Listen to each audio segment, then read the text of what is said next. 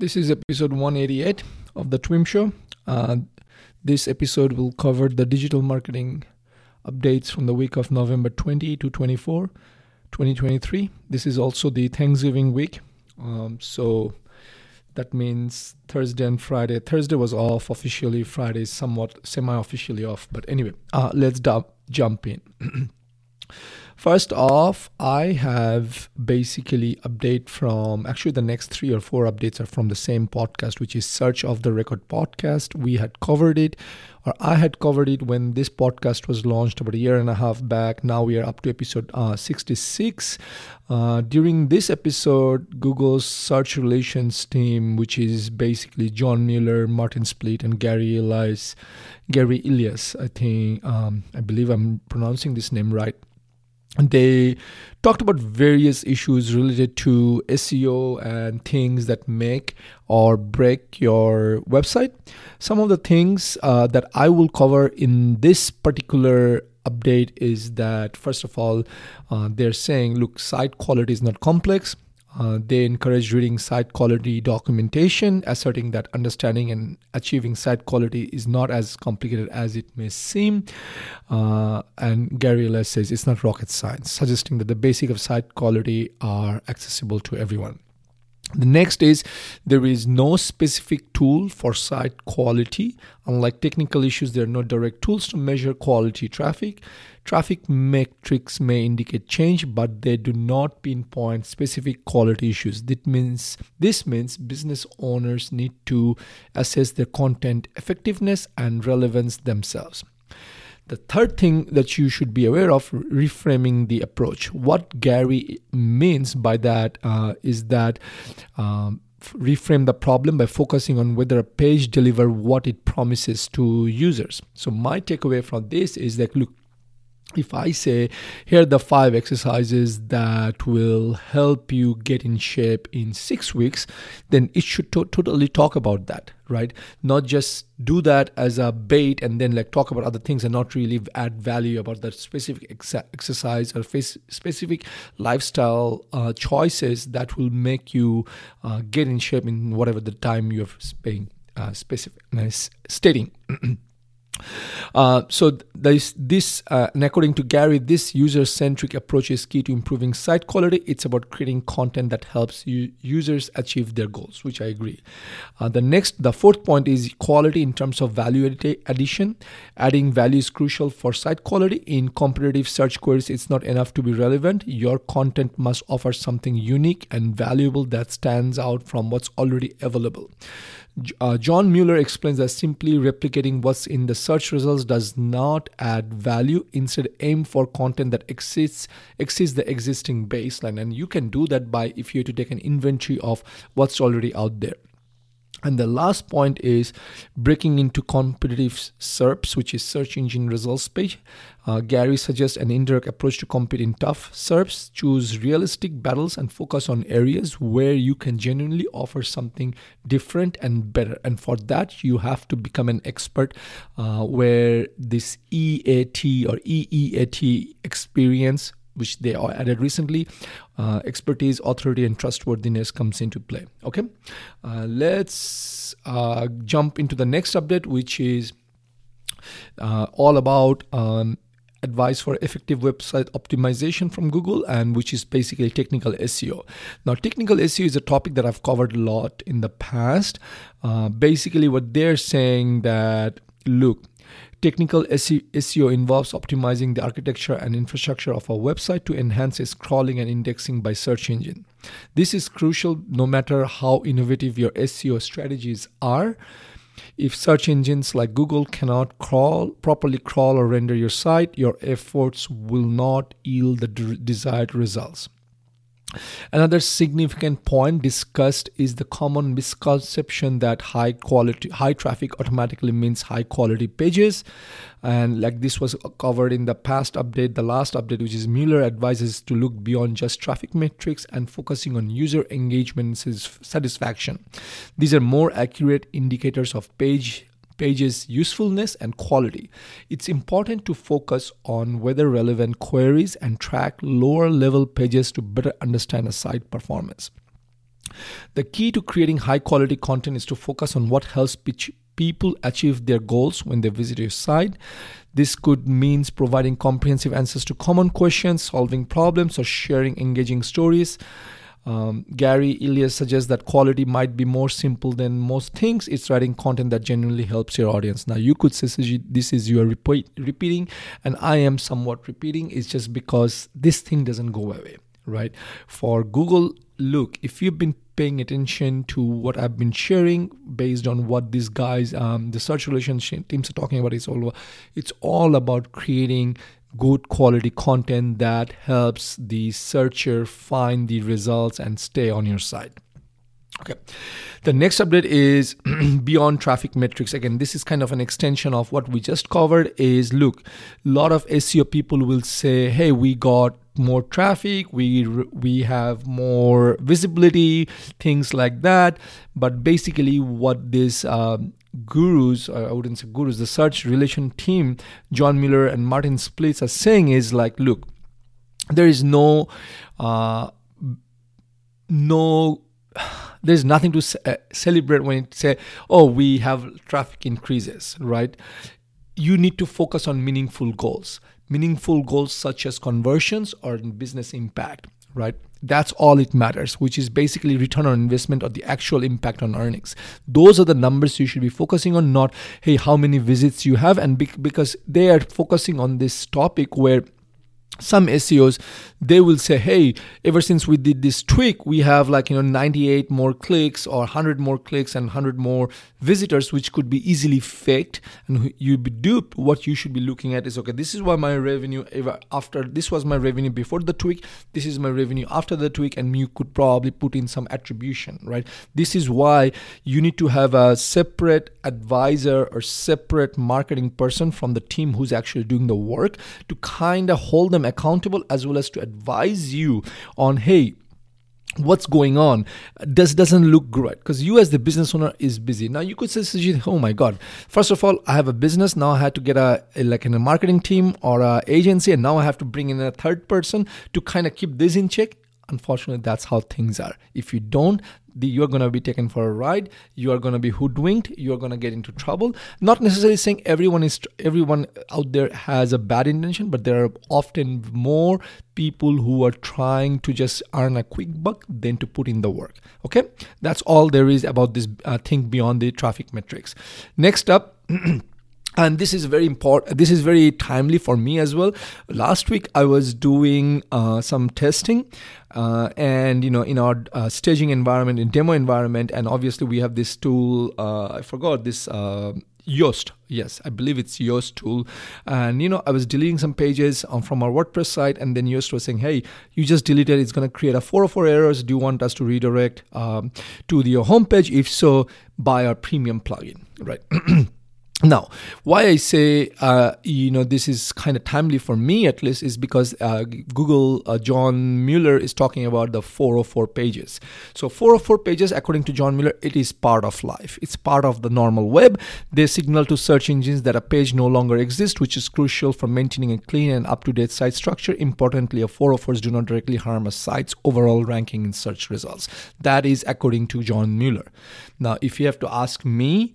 Uh, or if you ask me, and I would say, do you want to listen to a self-proclaimed SEO guru, or do you want to ask, do you want to believe John Mueller? I would say John Mueller, right? Again, John Mueller could be giving me, you know, fake information, but I would prefer not to have a 404 errors but if for some reason there is i'm not going to break a sweat. I'm not going to go and try to do all these redirections and buy all these tools that may necessarily that may not really help me. Okay. So this basically means you should probably crawl through your sites every now and then make sure there are no broken links uh, do you know uh, url checker broken url tools. There are quite a few of them. And you know, if it happens, it happens. It's not the end of the world. That's all you have to take away from this, right? But obviously, try uh, not to have a 404 error, especially if it's a 404 error due to like maybe uppercase, lowercase, and whatnot, and maybe that page is already ranking. You don't want to do that, but if it happens, it happens. Uh, and now Sometimes you do redirect a page and you use a 301 redirect, right? That says, you know, hey, the page has moved and this is the new location. Other than that, uh, you could do a 302 redirect, which I believe is a temporary redirect and that's also fine uh, but nevertheless i wouldn't like to go ahead and try buying all these tools that really uh, says you know this was a product page now it goes to the home page because i've in my opinion i think that will mess up more with your ranking Okay, now the other thing that uh, in this search of the uh, search of the record podcast talked about in this episode, episode sixty six, is like you know uh, AI in content creation. Is this good? Is this bad? And basically, the key takeaways was AI is a creative aid.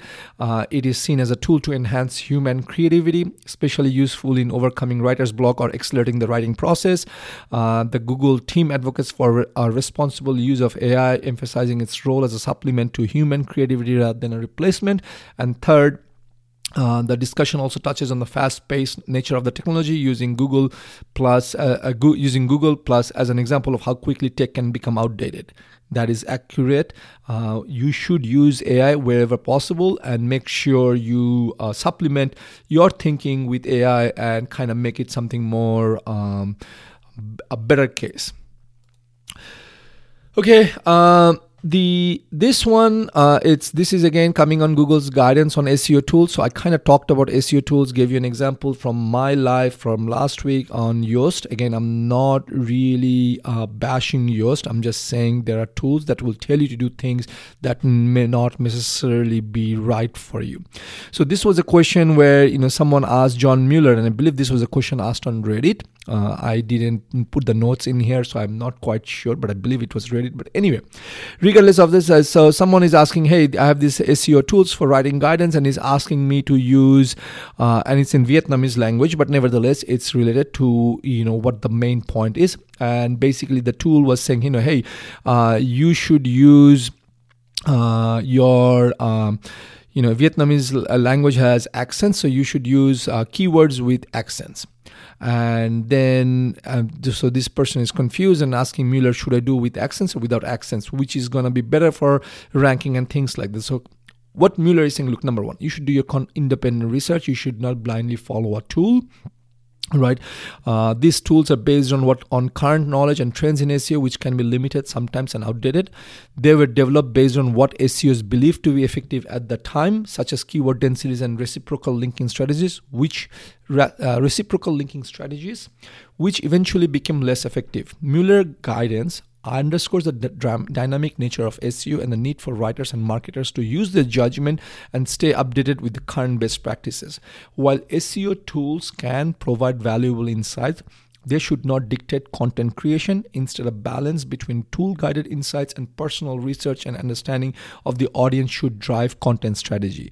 I hope this is helpful for you and you are not blindly uh, listening to an SEO tools uh, and use some judgment. Like, you know, one great example before I jump off this topic is look, we have heard uh, even recently i've heard like you know some guy was following the google maps direction and i think and I ran into it and had an accident so this is where if you see a Google map is making asking to make a right turn and you see there is no road, it's the cliff, you should pause. You should not just blindly drive right? And that's the main point that's driving here is like you know you can use it to guide your thinking but you should do your own research. Again uh, you could say this is for a vietnamese uh, language. It's accents. In english we don't have accents but nevertheless the the nuance here, the underlying message is like, you know, regardless of what it is, what the tool says, do your own independent research, use your judgment, be an expert in the field. If you are not the expert, make sure your uh, marketeers, your agency knows what they're talking about, they understand the subject, understand the business you're in, and then accordingly creates the content. Hope this helps. So let's go to the next one. Uh, so this one very interesting where basically uh, i believe it was someone trying to feel who it was from the search relations team but basically they're saying follower count is not a search ranking factor right? There is a common belief uh, among some digital marketers and business owners that a higher number of followers on social media platforms like twitter which is known as x or instagram could positively influence the google search ranking.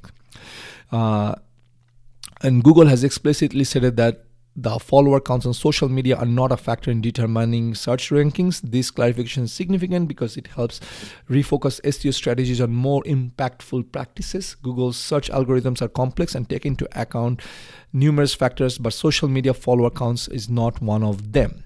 Hope this helps. Okay, next up, uh, Google is removing the crawl rate tool uh, or crawl rate limiter legacy tool from Google Search Console on January 8, 2024.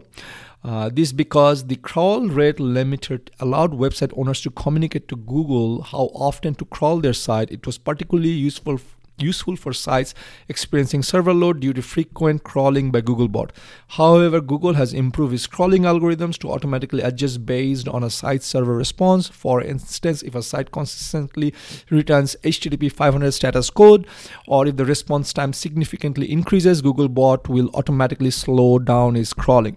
This goes back to, I believe, the second update of today, which is technical SEO, folks. It is very, very important. It is important for you to have the uh, right server, right spec, as well as you need to make sure your caching is not causing problems. Like I will tell you, we have been using SiteGround and I've realized that when we update content, uh, it doesn't get updated right away because it caches automatically, right? So every time we update content, we have to go into the back end on SiteGround, we have to clear the cache manually and only then it will the new up changes will show up now again i will keep i will remind you i have all sorts of caching in turned off even though i have turned it off SiteGround still caches right and i am in the process of moving away from SiteGround uh, we're going to go into something else I haven't decided that yet, but this is something.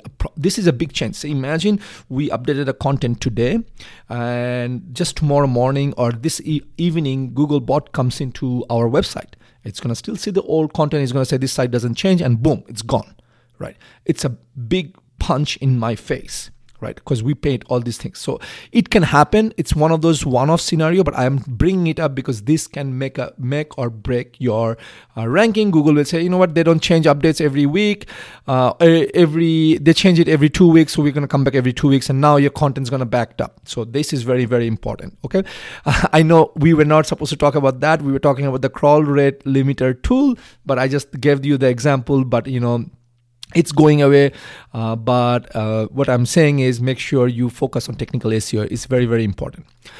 Next up google has removed the robot.txt faq however but just because they've removed it does not necessarily mean that you should not have a robot.txt uh, you, I, in my opinion, you should still have it.